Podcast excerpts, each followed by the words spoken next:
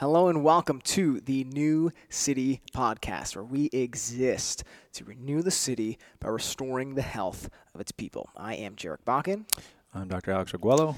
Today, we are diving into the New City principles of health. Okay, this is kind of like our uh, our foundational um, framework. Okay, how life is supposed to look, what healthy life looks like, and this is kind of the uh, foundation of how we help teach people what a healthy life is, um, and kind of giving us something to aim for. Yeah. You say anything else about what it is? Well, I think it's just important to to mention that you know, why would you talk about principles of health? Well, it's because we have a philosophy on health and we believe you should have a philosophy on health. Otherwise, you're just telling people what to do. And that Mm. can work, but when people have an understanding of why they're doing them, then it tends to, to stick with them uh, a little bit better.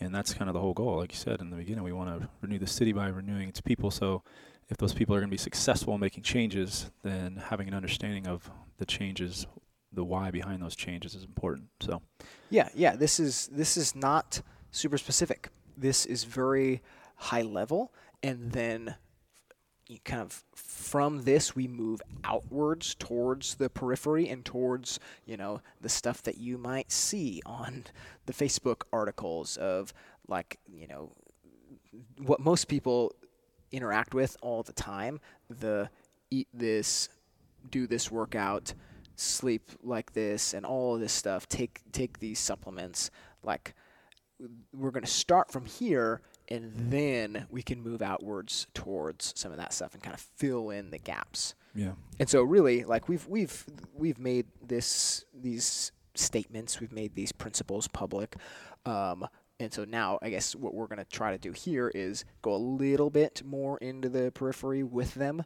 um, but still just kind of staying at a fairly high level with all of them Yeah. so, uh, principle number one these are not necessarily in any order other than this first one. Okay? So, kind of the overarching principle um, in kind of the just the, the general statement that we start with is to obtain health, give the body what it needs, and stay away from what it doesn't. Yeah. What do I mean by that? Well, that's that's a simple statement. Um, again, because everybody asks, "What do I need to do to get healthy?" or "What do I need to do to stay healthy?" And again, we could tell them all these different things that you have to do from all these different categories of exercise and nutrition and all that stuff, which we will get into. But it's all based off of the body wants to be healthy. The body is designed to be healthy and the reason that it goes from a health, healthy state to an unhealthy state is because of those two things that you mentioned. The body's not getting what it needs to stay healthy or to get healthy, and it's eating too much of, or it's doing too much of, it's around too much of, it's exposed to too much of stuff that it doesn't need. Um, and that's what it kind of our body is in this environment that is really antagonistic to health and it can't survive and thrive. It can't flourish. It can't be healthy um, because it's missing the two things that we know are required for health giving the body what it needs, staying away from what it doesn't. Yeah, yeah. So a lot of what we understand about health and kind of our philosophy on uh, really all of life, it, it kind of has to do with an understanding that things were better than they are right now. Previously in history, at some point, um, things kind of had uh, a design, and we've kind of moved away from what that good design was. Mm-hmm. And so, because of that, because that's not normal, and because we've pretty clearly seen that normal life now leads to disease, leads to sickness, leads to all kinds of problems, uh, we, we need to do something intentionally different to actually obtain what health is. Yeah. And I think the other thing that's important to, I guess, get from that statement is that puts the ball in our court that that gives us the responsibility um, Mhm. for our health instead of just assuming that health just happens to you. Yeah. You know, you get sick because you get exposed to some bugs, or you get sick because of your genetics. Um, that's wasn't a very well. I guess it's not a very old understanding because, like you just said, how things used to be, we had somewhat of an understanding uh, of the way that things truly are from a health standpoint. But something happened where it switched to health being your responsibility to health just happening to you um, it's kind of random chance and and we know now that they do more and more research on just the human body that that is not true Yeah. um, that it's actually up to to us to a great extent uh, of what happens to us from a health standpoint. Yeah, I read a book called, um, I, I believe the book is titled "Never Be Sick Again," uh, and kind of he had he had a similar kind of framework for how he thinks about health, um, and it started with the understanding that all disease begins as cell mutation, right? And so, if we have that understanding, then so basically abnormalities in our cells. There's two ways that that happens, either toxicity or deficiency. Mm-hmm. So we've either come in contact with something our body doesn't need, or we're not getting what our body needs. Yeah. And so even in a situation where you know you might be genetically predisposed to something or like you know whatever, even if you are in a compromised state, like the reality is you, you can still do something yeah right? You can still change those factors. You can still remove the things that are causing the damage. And, you know, if we have to supplement by other means to get to a point where we're not deficient in the things that our body is, you know, deficient in, we can do that. yeah You know, we're not helpless. Yeah, I mean, just to go off of that point, the, the author that you mentioned there from a, so I'm a chiropractor, so I've kind of the first, um, my introduction into health was from a chiropractic philosophy, and one of the things that's comes from a chiropractic philosophy is that the disease or for sure death happens um, because of an inability for the body to adapt. So if the body can no longer adapt anymore, that's when terminal disease or um, death happens. So one of the crazy things about having a misunderstanding of what we're saying is how conventional healthcare system works now is that when the body is actually still adapting, we see that as sickness and then we go and treat that sickness instead of figuring out well, why is the body adapting in this way? What is it missing or what is it getting exposed to too much of so it doesn't have to adapt in that way? It can get back to the healthy state. Um, we just continue to allow that adaptation to happen and then try to treat the, the symptoms of that adaptation. So we're we're not only not giving the body what it needs and staying away from what it doesn't but when the body kind of warns us that that's happening we try to we basically tell it to be quiet and just um, take something to address those symptoms Right. So the, probably one of the most basic and prevalent examples of that is something like a fever, Yeah. right? So the, the the body is responding to something that's going on. It has this mechanism to heal itself, and we think the fever is the bad thing, and we try to get rid of the fever. right When in reality, w- you know, yeah, you you kind of beat around it a little bit. The understanding that the body is self-regulating towards health Yeah. right? The body wants to be healthy, and the, the, the body's going to work towards health. And in a lot of ways, kind of need to get out of the way. yeah absolutely yeah, cool. So uh, now that principle is kind of overriding all the rest of this stuff. And we've got one, two, three, four, five other categories. Okay, first category could make a strong argument that this is the most important one. Um, first category is food. Uh, so, first principle in the category of food is the human body needs to eat real food most of the time in order to survive and thrive. Let's unpack that.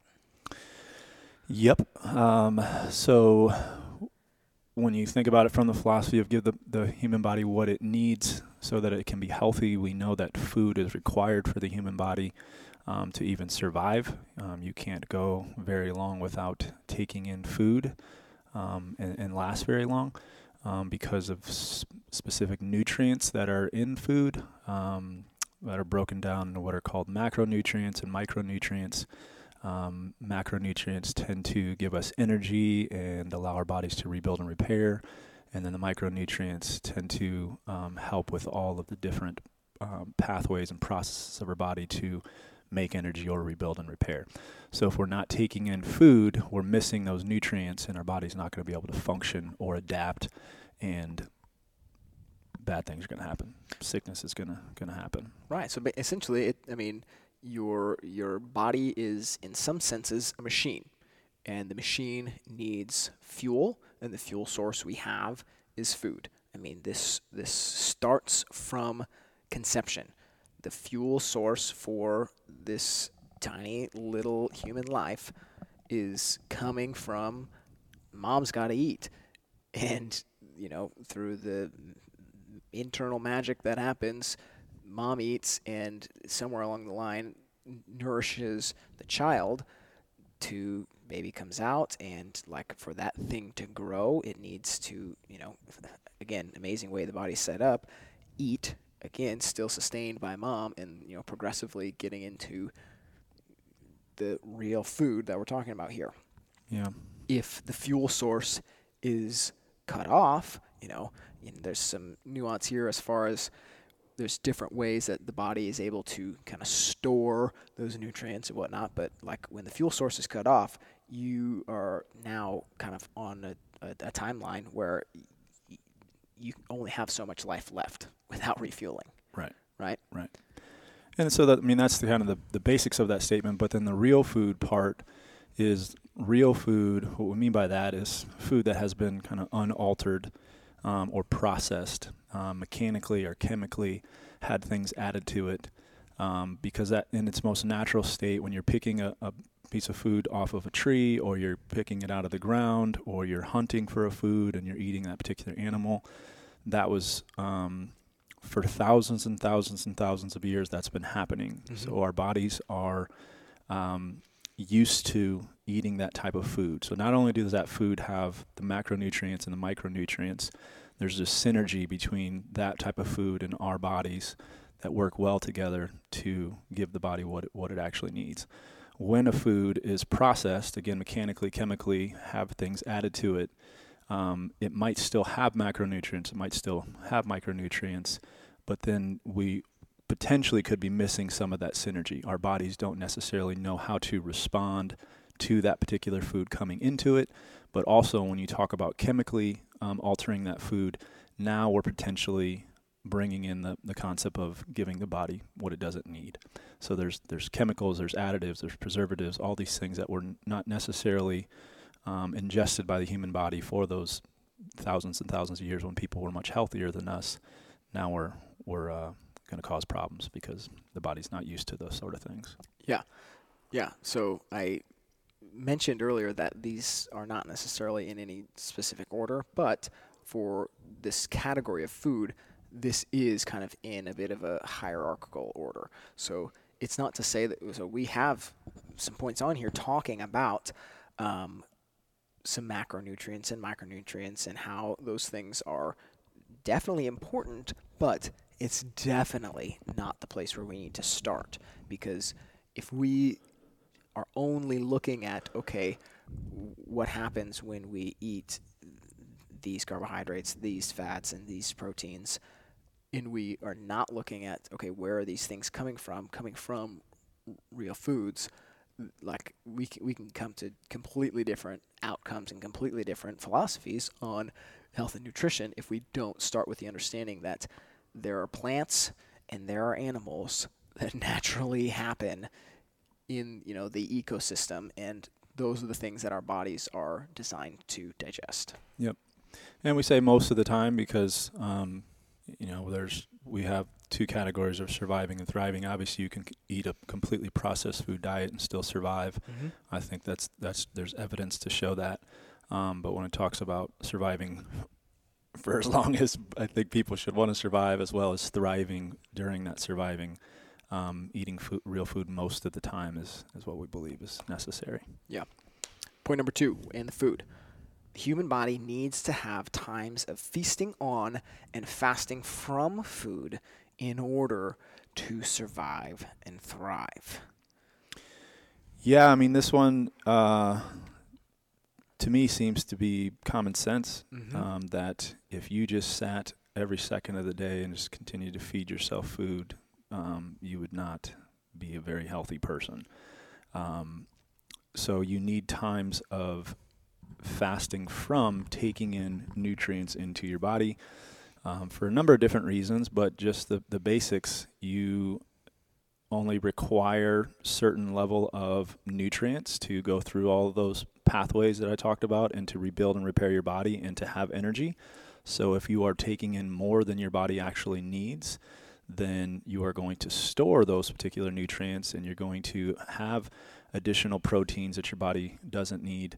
Um, and you're going to have additional minerals and vitamins and, and all of those type of things.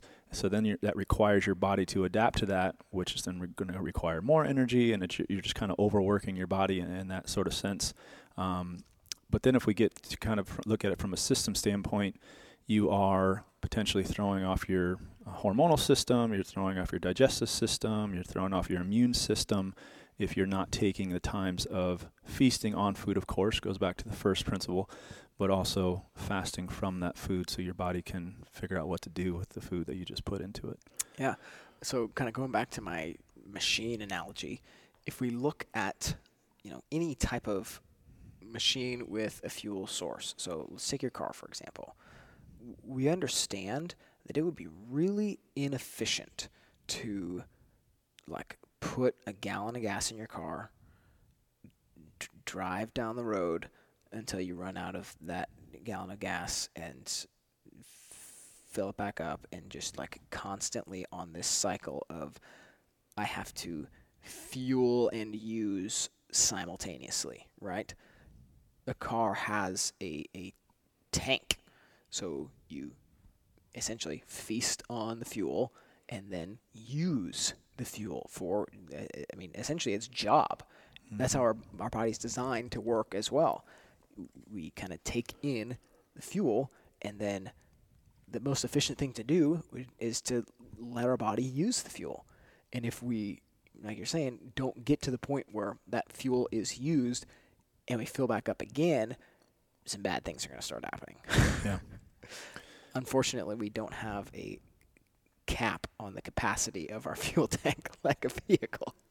right. And, and again back to just the, the body being des- designed intelligently and, and kind of um, understanding what it takes to be healthy we have built-in mechanisms in our body to let us know when we should stop eating.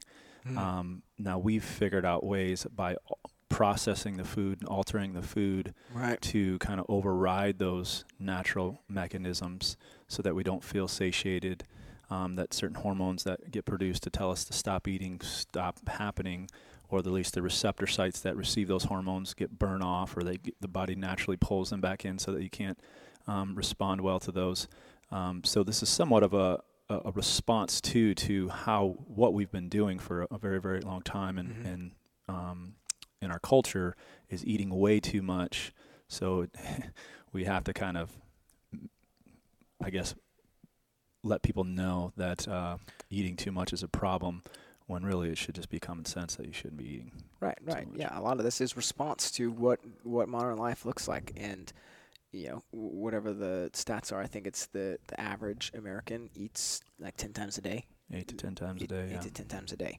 and like we're not set up to do that, and, and our body is uh, intelligent enough and resilient enough to be able to, again, survive and still maintain life, but uh, that is pretty clear that that life is definitely not a life that is is is thriving or a life that's going to last very long. Right, and uh, it's also not a life that's going to be able to procreate in a healthy way. Mm. The the sicker we become because of not giving the body what it needs and not staying away from what it doesn't, yes, has a, a individual um, impact on, on that particular person, But if that person then passes on what they've done to their body to the next generation and that continues to go in the wrong direction, then we're going to start seeing the, and we might not see it in our lifetime, but this whole thing that we can survive on processed food or we can survive without exercise, we can survive with sleeping poorly, that's eventually that's going to come to an end Mm-hmm. um, just because our, our genetic makeup is going to be so poor um, because of what's happened in previous generations. Yeah, I mean, just like talking primally, like that's procreating is arguably one of the most primal things that we are, you know, designed to do. Mm-hmm. And yeah, like that, that's definitely should be a part of the conversation. Uh, food, point number three, principle number three. The human body needs to eat mostly a higher fat, moderate protein, and lower carbohydrate diet in order to survive and thrive. This is a little more detail. Yeah. Um, and how do you talk about that one in a short amount of time? So Um, I think I think the place to start with this is the reason we have to say this is in response to what is the norm.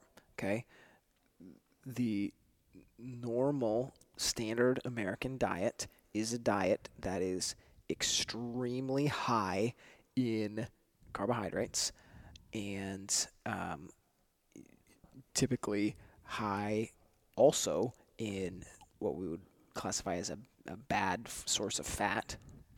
Um, and when we combine those two things together, it puts the body in a really poor state. Yeah. Right. Yeah. Uh, from a what's called a metabolic perspective, so your metabolism and how it works. Um, basically, when we what we talked about requiring energy for the human body to function well, well, you can either take in carbohydrates for that energy, or you can take in um, fats for to use for for that energy. And when you take in carbohydrates as your primary source of energy, then your body gets um, I guess it kind of adapts to that, and you become very good at burning sugar or carbohydrates for for energy. So if you, what then what that'll do is you will crave now carbohydrates because your body can no longer switch over to burning fat for energy. Um, the problem with that is from a metabolic perspective is you're not only eating carbohydrates, you're also eating fat along with, like you mentioned, most of the time bad fats.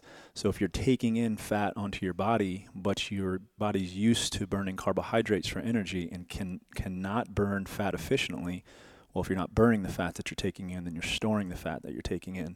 And as you store more and more fat, of course, we know that as being overweight or obese, but that also messes up your metabolism, that messes up your hormonal function, blood sugar function, all of those different things that lead to the chronic diseases that we know of, uh, like heart disease and diabetes and even Alzheimer's, dementia, those type of things are all related back to metabolic function. Mm-hmm. So if we are not sticking to um, what we're saying here as far as a more of a higher fat, lower carbohydrate diet, so that we can be proficient at burning fat off of our body and using carbohydrates only when we need them, then we are setting ourselves up to be have one of those metabolic issues and, and chronic disease later on in life. Yeah. So just to just to like not leave the elephant in the room untouched. We are not what we're not saying is the popular ketogenic diet is the diet that you need to eat, okay? What we're saying is so the the premise of that diet is that okay, we've realized that fats are really good fuel source. Great. Your body has always known that. um, what we're saying is most of us have no access to that fuel source. Okay, if we are, if if carbohydrates are always present in an abundance, you your body has kind of lost the ability to do what it can do. And so what we're saying is there is a way of eating that's not only fat all the time, but there's a way of eating that kind of trains that you know flexibility in your metabolism to be able to do both of the things that your body's designed to do. Yeah. And that breakdown there is coming from a caloric perspective, meaning that we're not saying carbohydrates are bad, and we're not saying that things that are made up of carbohydrates, you should be eating very little of those things. Right. Right. Because that would mean we would tell you to be eat, not eating a lot of vegetables. But when you look at the the amount of calories that are in a vegetable versus the, the amount of carbohydrates, um, it's going to be very low, right? Right. So we want you to eat lots of carbohydrate foods. We just don't want the majority of your calories to be foods that are very high in, in carbohydrates and, and low in fat, because that's uh, killed a lot of people yeah. in the So last hundred years. So, and this will kind of get expounded upon a little bit in the next principle here, but um, I enjoyed listening to, I'm not going to remember the guy's name, but he's, uh, I believe he's an MD, he's a ve- vegan guy, okay? So he's eating all plants, and he's making the argument that a well structured plant based vegan diet is naturally low in carbohydrates, Yeah. right? Because while it doesn't have a lot of the, you know, animal fat and animal protein that in the next point here we're going to talk about a little bit, it's still, you know, if you're eating a well balanced plant diet, it's not extremely rich in these super dense forms of carbohydrates, Yeah. right? Yeah. So, leading us into the next point. Maybe slightly controversial, probably the most controversial thing we've said yet. Uh, the human body, maybe not, maybe only to a few people. The human body needs to eat food that is both plant and animal based to get macronutrients and micronutrients in order to survive and thrive. Very important that we hear all of those words. yes, it is. Um, and I think this is kind of coming from. So I feel like with all of these, we're kind of answering some questions that are out there in the nutrition world or in the health world, and everybody's trying to find what the perfect diet is, right? Everybody's trying to find what is the the natural human diet. Some people think it's all plant based. Some people think now that it's all meat based. Um, some people, of course, believe that we're omnivores that can just eat um, anything. Um, we would kind of lean on more that side of things um, because we believe that there are again back to the macronutrient micronutrient that are important. That's why we need to eat food. We believe you can get those from animal sources and be fine. We believe you can get those from plant sources and be fine.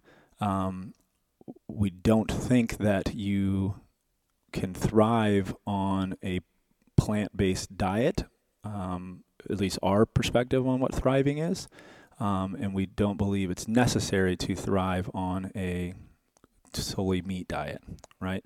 So part of this also comes into not just um, health from a uh, nutritional perspective. I guess it's more of there's a lot more that goes into what we're eating than just are we taking in nutrients, right? We believe that we should enjoy our food. Um, we believe that if somebody's going to actually be successful with a nutritional program, that they have to have variety. We believe that um, they have to that we can't limit so many things um, in a long-term perspective and expect that person to have success. So there's a number of different angles that are coming at um, this particular principle, um, but it's pretty simple when you think about it. I mean, it's it's not on either extreme it's somewhere in the middle that we believe you can get the nutrients that you need from both of those types of sources. Yeah. So I think on the on the the the plant side, it's I think the argument is maybe a little bit more on the nutritional realm. Like I think we are missing some things in that diet. But when we look on so the other extreme, this kind of carnivore diet, um, yeah, the biggest thing we're I think one of the bigger things we're missing there is what you're saying, like there's an experience with food that like I- would say you're missing out on an aspect of life when all you're eating is meat. So Yeah. a couple weeks ago I did this, t- took 7 days, ate only meat and my I felt great. But my biggest gripe was it's super boring. Yeah. super boring. Um, and like there's there's like I, I I didn't know I was going to feel this way, but at the end of it, my appreciation for plants was greater than it's ever been. Yeah. right? Like because that like there's so much diversity and there's so much to be enjoyed about food that we have access to and like it's like I'm not saying I missed like candy or you know like processed snack cakes and anything like that it's like there's something really enjoyable about other flavors and textures and like things that you don't get when you're eating a limited diet. Right. Cool. Last point on here. Promise this is going to be your favorite one. the human diet needs to enjoy food regardless of nutritional value on occasion in order to survive and thrive. This is important. Yeah, I mean, we just kind of hit on it a little bit. Um, this is just basically saying that we believe uh, a healthy nutrition program, I guess, or a healthy way of looking at nutrition isn't all about are you getting the, all the nutrients, right? Um, so back to getting the, giving the body what it needs, staying away from what it doesn't. Well, we're not just talking about nutrients when we're saying give the body what it needs. So we're willing to potentially give the body something of what it doesn't need because we we believe that it needs to enjoy life. Um, in, in, order to survive and, and, thrive. So that's where this one would, would come in. Um, there's things that have been created um, by people where they've taken foods and put them together and they've made something special, right? Something that our bodies really enjoy. Um, so, in order for us to survive and thrive, um, specifically thrive, we believe that we, you don't necessarily have to, but we believe if you want to thrive, regardless of nutritional value, you, you can enjoy those things.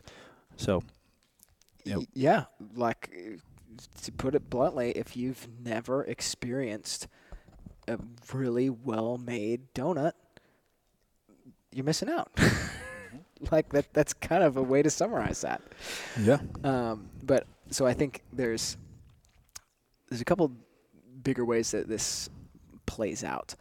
Um, the one one of them is uh, kind of social social eating, I would say. Mm-hmm. Um, you know, there's there's an there's an aspect to food that is bigger than just nutrition. It's bigger than just what you know what the food is that we are putting into our bodies. Right. F- food is you know culturally, and I think this is across the board.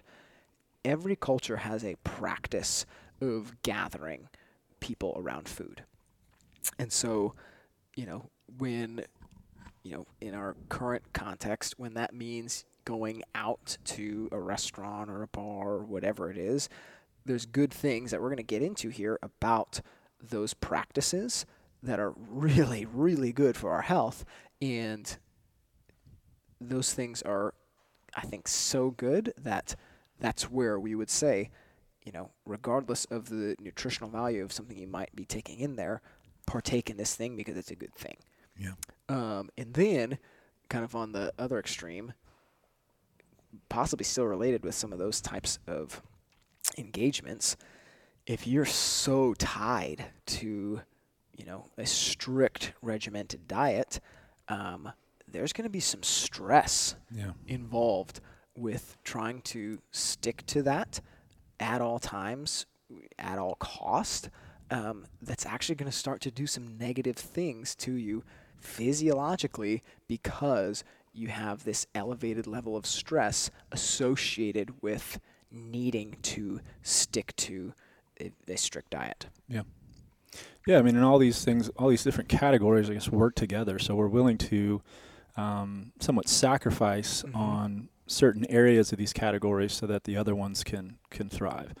Um, and we believe that if you if you want to be healthy, you have to have the right balance of, of all these different categories. Yeah, cool. That wraps up uh, section number one on food. Section number two, category number food two. I don't know what to call this. Uh, movement. Okay. Principle number one in movement: the human body needs to move in order to survive and thrive. Yes, it does. This is uh, we could get all the way down to the to the cellular level, um, even down to what are called organelles inside of your cells, down to the DNA that's inside of those organelles. Um, our genetics, our DNA requires movement in order to express itself Mm. in a healthy way. Um, but then we can also, you know, take that to systems. We would probably understand that our respiratory system requires movement in order for that to function properly. People who have um, very poor respiration or poor respiratory health are ones that are sedentary all the time. Um, those are the ones that when they are when it's required for them to move, like walking up some stairs, if their not, body's not used to doing that, then that's going to be a stress to their body that their body cannot adapt to, and that that potentially could lead to serious health issues. We know from a cardiovascular system, um, people have bad hearts that don't move. Um, I mean, and, and I don't know if we'll get into this or not. people that move too much also have um, negative effects to to their cardiovascular system um, because it, the stress thing. There's a Mhm. uh, uh, important of not going too extreme or not doing enough. Um, our joints, if we do not move, they uh, it doesn't go well for us. Um, you can just look at people who are sitting all the time and, Mhm. and all of the what that does to their posture, what that does to the specific joints of their body, and um, what that does to muscles and tendons and ligaments and tissues and just everything in our body um, goes bad if we don't have proper movement. Yeah. So when we look at some of the things that have gone wrong, we look at this major issue of what we call um, metabolic syndrome and all the diseases that flow from that state. There's two causes sedentarism, lack of movement, and the diet that we already talked about, excess carbohydrate consumption. So to get away from what is ailing us, we got to, I mean, addressing the, you know, the sedentary lifestyle, we got to start moving. Point number two, principle number two. I hate that I keep saying point. principle. Uh, second principle of movement. The human body needs access to full physical potential in order to survive and thrive. And there's a there's a needs access to its full physical potential. I didn't say there. So, uh, this one seems a little cryptic. Okay. The human body is designed to do certain things. We're designed to be able to put our arm above our head. We're designed to be able to squat down and bring our butt towards the floor. We're designed to be able to hinge at the hip and pick something up off the ground. We're designed to be able to move quickly and sprint, run and jump and do all of these things. Okay? But if we don't have access to those positions, we can't perform those tasks, right? So life requires certain tasks to be done, and if we don't have access to what the body is designed to do, we're not going to thrive in those tasks. Yeah. Yeah, I mean, from a, a again back to a, a chiropractic perspective, just thinking about the posture of your spine, they know that if you have um, just keep it simple, bad posture, basically if your head sticks out too much, uh, too far out in front of your shoulders, that that not only can can lead to degeneration and, and lack of range of motion, which can lead to pain for a lot of people, that also shuts down the frontal lobe from developing properly.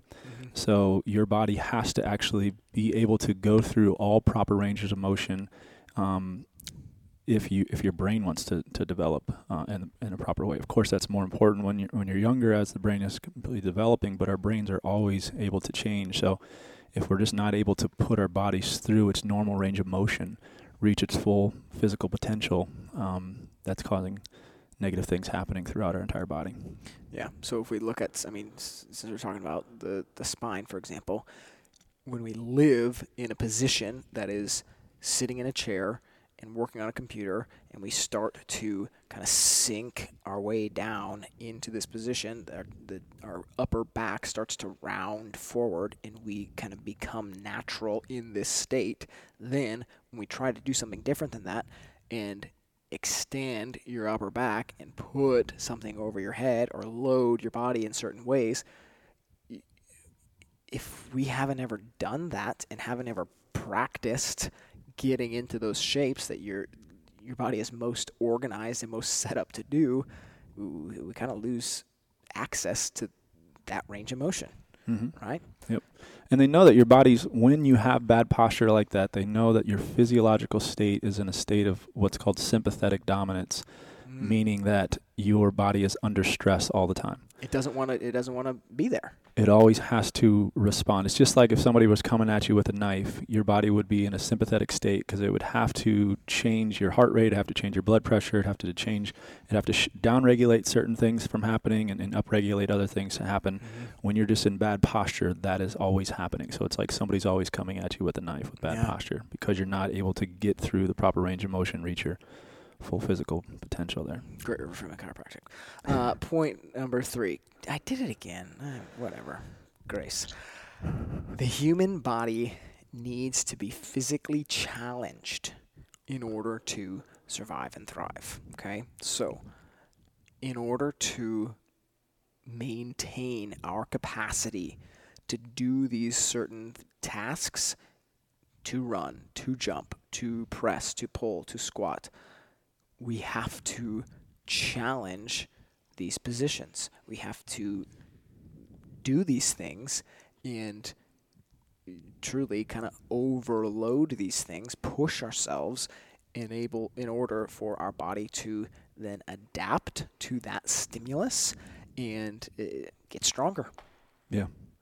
I mean, we know this. I mean, when a child's just learning how to walk, you you understand that they are just figuring it out and they can only walk a certain distance. But as they continue to do that, they challenge themselves. Then now that they get to the point where they're a functioning person that can walk wherever they need to walk, and that continues to happen throughout life, right? There's plenty of people that cannot walk a mile without being completely um, done, right? Their their respiration, their cardiovascular system, and their muscle fatigue would not allow them to continue doing that. So you take that from walking a mile to now jogging a mile to now sprinting for a long distance of time.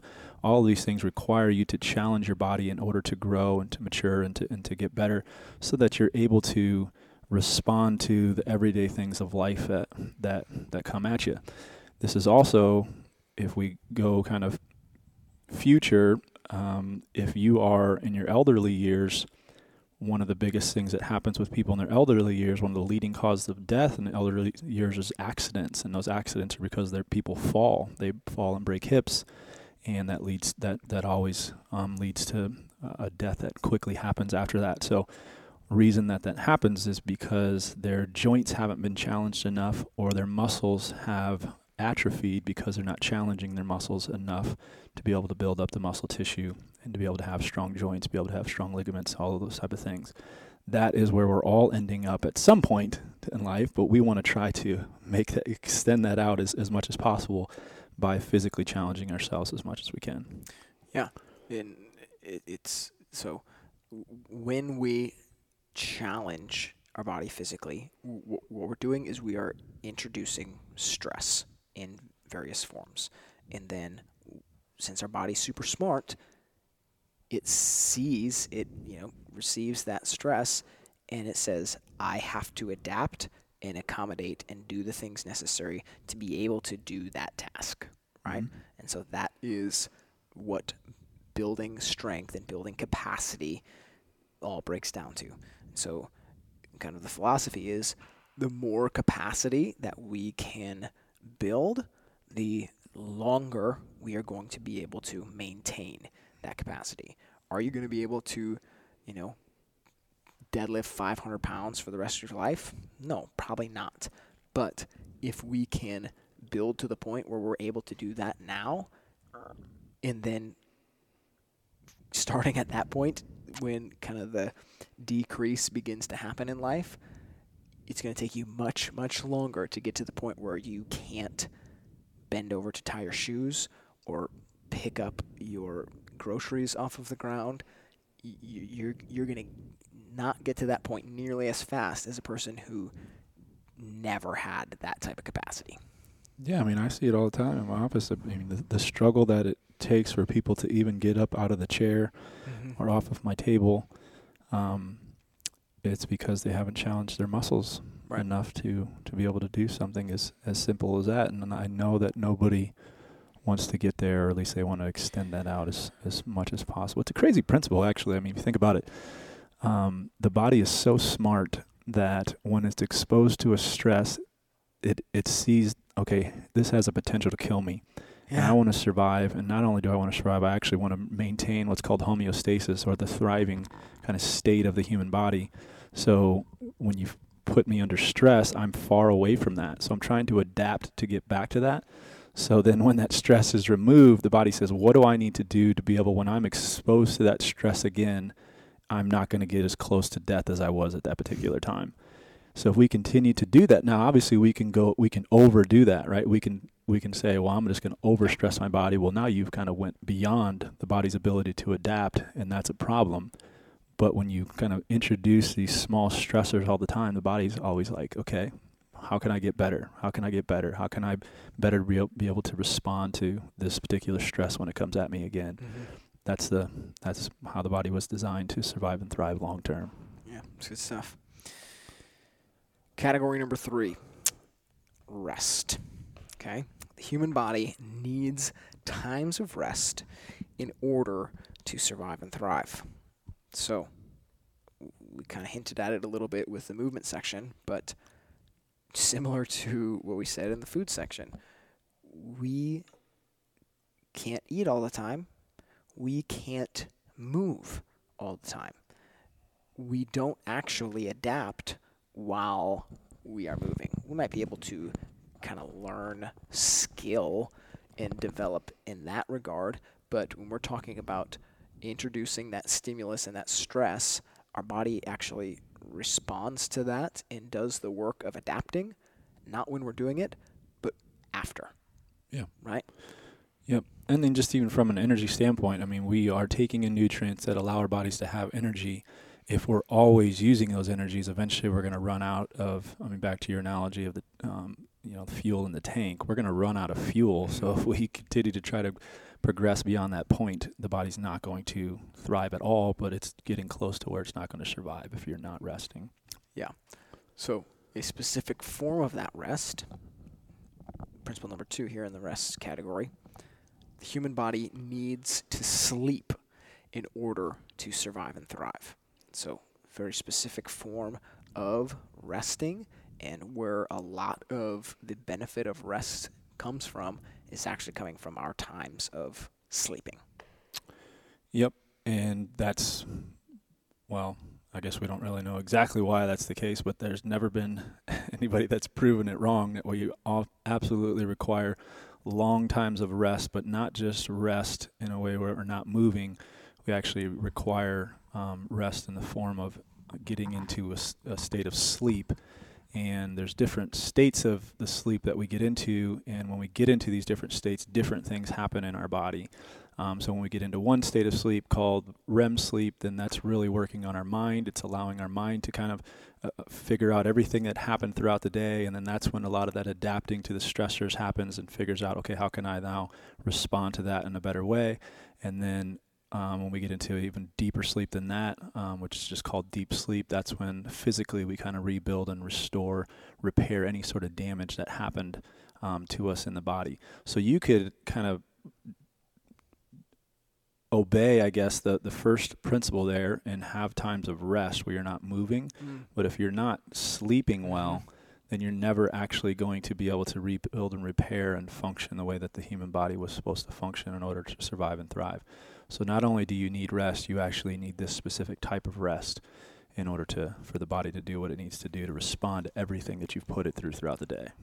Yeah, so if we even think about um, the the things required to sustain life, okay, so like even into the details of oxygen and light and you know food and movement and all this stuff. Sleep is like maybe second to oxygen. Like okay, if you don't have oxygen, you've got a matter of seconds until you're gonna die. Yeah. but I mean, pretty close to that, above above how long you can make it when you remove food and water. Like, if you remove sleep, you're gonna cash out pretty quickly, right? Yeah. Yeah, I mean, it, it it's crazy to think about, but it's it's wildly important. Yep. Last principle in the category of rest. The human body needs to have times of work and times of recreation in order to survive and thrive. So, this is saying multiple things here, okay? This is saying that, so kind of like we need to be physically challenged, um, you know, in, in, in, in a lot of history, that would have simply meant work. You know, that would have meant the the tasks that need to be done for life to continue. Those are going to be physically challenging things. Now, our culture, we have you know things that are, are kind of more like a, a mental job. You're not doing work much with your hands and with your body, but we need, you know, for life to continue as it is set up right now, we need to do things that are, you know, taxing to us mentally and times of working and, you know, pushing ourselves not only physically, mentally. We can't do that all the time though. We need that to be paired with times where we are letting loose, relaxing, and recreating. Yeah. I mean, this one, I guess, br- yeah, brings in what I talked about earlier. It brings in all these different categories into one. Mm-hmm. You know, where you can consider times of work of fueling your body nutritionally, and then you Mhm. need times of rest and recreation of not not fueling your body. You need times of movement where you're physically being active, but then you need times of rest where you are not being you're not challenging your body in a physical way Mm-hmm. Same thing mentally, same thing emotionally. You need this relationally. You should be investing in relationships, but we all only have so much relational capital, so you need times of being away from those relationships so your body can again kind of recharge to, so that you can then go back out and, and do the things that you've been called to do there. Yeah. It's a good transition into our fourth category here, which we are calling the mind. Okay. First principle here is the human body needs healthy relationships in order to survive and thrive. Okay. You can't do it alone. that that should be the uh, mantra of this one. Life is not intended to be lived in isolation, and quite frankly, it can't be lived in isolation. Right. We have to engage with other people, and so we know we have to do that to survive, and so that's why we threw in the word healthy here. We need to do that in a healthy way in order to thrive. Yeah, I mean, I, th- I think I feel like for all the other ones, we could have brought in biblical references, but this one, I don't think you could get away from it. I mean, in the beginning, we believe God created man, and it was the first thing of His creation that He said was not good, because man was alone, and He said it's not good for him to be alone. I'm going to create one that's fit fit for him um, to help him. So He created woman and that is kind of a uh, a relationship th- to describe other relationships. It's it's like you said, we just can't live this life on our own. Um, so that's from that perspective. Um, but even if you look at research and they look at centenarians, people who have lived the healthiest life, um, it wasn't nutrition, it wasn't exercise, it wasn't even their sleep. It wasn't were they avoiding toxins, which we're going to get into in a second. That kind of was the biggest determiner of, Mhm. of their health. It was were they did they have relationships or not. The loneliest people in the world died this this the quickest. Yeah. Um, if you one of the biggest forms of torture is not whipping people, it's not you know pulling back their fingernails, all the stuff that I think we would all be like, no, I wouldn't want to do that. It's putting them in isolation. Yeah. That's one of the punishments in prison. The biggest punishment is putting people in the hole, right? Putting them in isolation because it destroys the human body when we are not around other people and have relationships. Yeah, in in getting back to like the the aspect of procreating. Like civilization itself will cease if we Yeah. do not have healthy relationships. You, you, you, you alone cannot procreate and make another human. Yeah. I- that requires you to not live in isolation. Yeah. Uh, number two, principle number two in the category of the mind. The human body needs to express healthy emotions in order to survive and thrive. Boy, this is th- this might be the the gnarliest point on here. Yeah. Uh, I mean, again, we believe that we are emotional beings, that we're not just made up of physical matter, and then just, um, I guess the only thing that would be immaterial of us is, is our mind and just how we think. We believe that there were also, um, we are meant to express emotions. And if we're not, and we're kind of suppressing those emotions, um, or if we're only expressing uh, what we would consider unhealthy or negative emotions, um, that destroys our brain, that destroys our physical body. It puts us into that sympathetic dominant state, that right.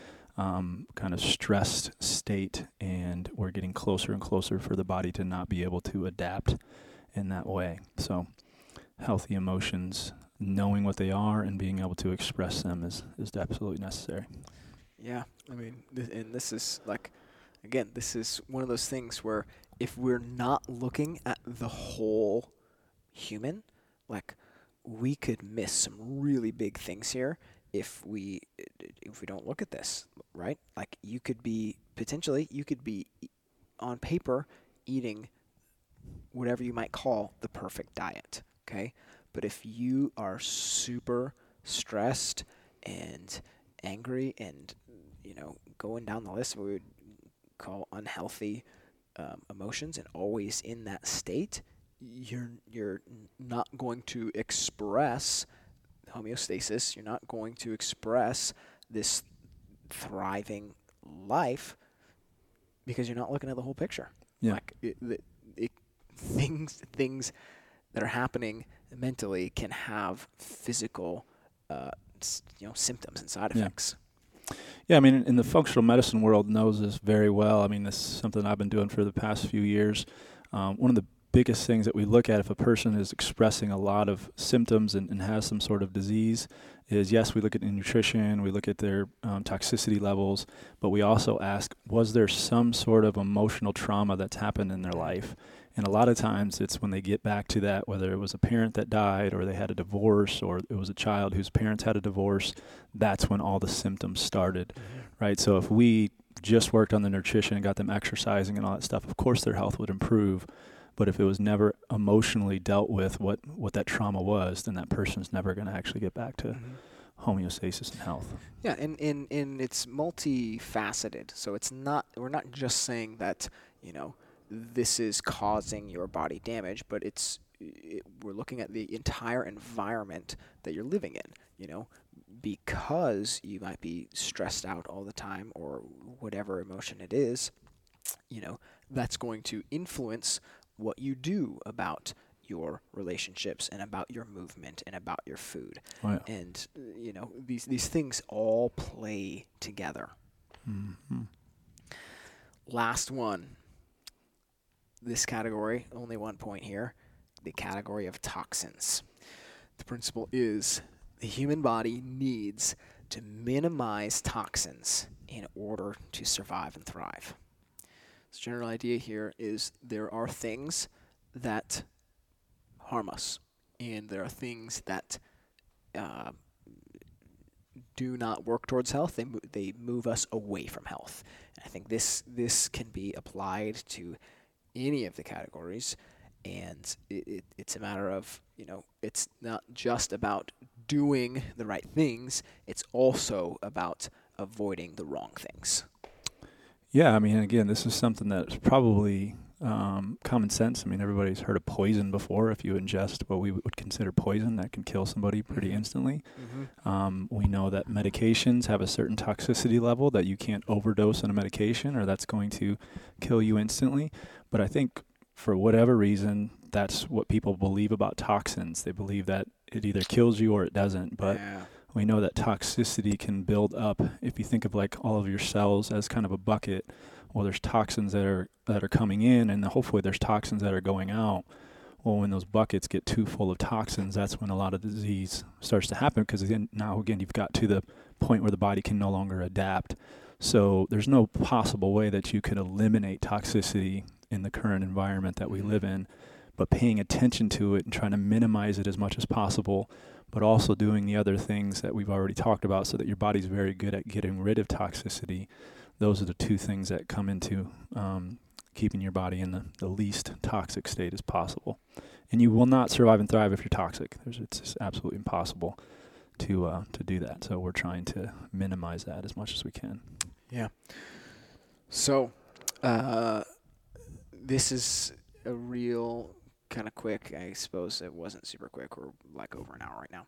Uh, overview of what we see as kind of like this. This is what healthy life looks like, and now from these principles, we can move outward. Okay, so from these things, now we can decide what should I eat for dinner. You know, what kind of uh, laundry detergent should I buy? Uh, you know, how should I structure my day to incorporate these things? How do I structure the life of my family? How should I set up my home? Like this is this is stuff that can reach into all aspects of life now s- starting with these principles and then we can get into like i said the periphery and the the, the real nitty gritty details of everyday life Yeah, I mean a little bit different than you know you see somebody drinking bone broth and they're like, "Why are you drinking bone broth?" Well, because I seen it on the internet. Right. Right. Right. No, we have an understanding of why something like that might be good for your body. Um, the other thing that I'll say is just if you're watching this, um, it's a, a little bit different than you know just teaching people to come in and exercise in certain ways so they can be healthy. Right. Right. We believe there's a lot more that goes into it than just doing CrossFit. Yep. Um, and that's what we're we're here to teach people. yeah so this show is brought to you by new city crossfit um, and we we started a crossfit gym because we see this gym as kind of a, a, a catalyst to this lifestyle. Okay, we see this as a kind of a breeding ground for healthy humans. If we can get people in the context of the gym, get people moving, so addressing one category of this like head on, and very often closely related to um, the gym is the, the category of food. Okay, those those things seem pretty natural, but if we can kind of build that out even further, and you know, in the same way that we teach people how to squat and how to eat, like let's also include, you know, we need to be resting, we need to be relating well and emoting well. Um, you know, we think this could be a pretty cool uh, context to do that in. So, um, if you want more information about New City CrossFit, newcitycrossfit.com, hit the Get Started button, and we would love to get together and meet with you um, and kind of talk about how we can get you involved with some of this stuff, um, as well as Great River Family Chiropractic. Um, honestly, so we we're kind of setting ourselves up in the gym to be able to help people in a you know uh, in a more macro sense.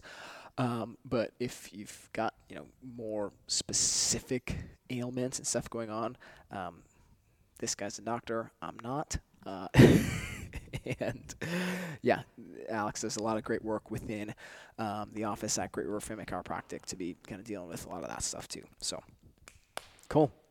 All right. That's all she wrote. Later. Thanks, folks. Thank you for listening to the New City Podcast. This podcast is brought to you by uh, New City CrossFit, where we're standing in right now, or I'm standing in. You're sitting on your couch or at your desk or something like that. Uh, but this podcast is also brought to you by and produced by TYS Ties Photos. Uh, Tyler Sellers, he's a great dude. He's the guy behind the camera, does really good things. And here's uh, here's something you might not know. Once you get fit and healthy and start looking good, um, you know, you might want to get some new family photos and stuff. This is the guy. He's the guy who can help you out with that. So, uh, thank you again. Catch you next week. I don't know how often we're going to be putting these out, but catch you next time. Next time. That's indefinite. Like, subscribe, keep up with us. See ya. Thank you. Thank you for your attention. Thank you.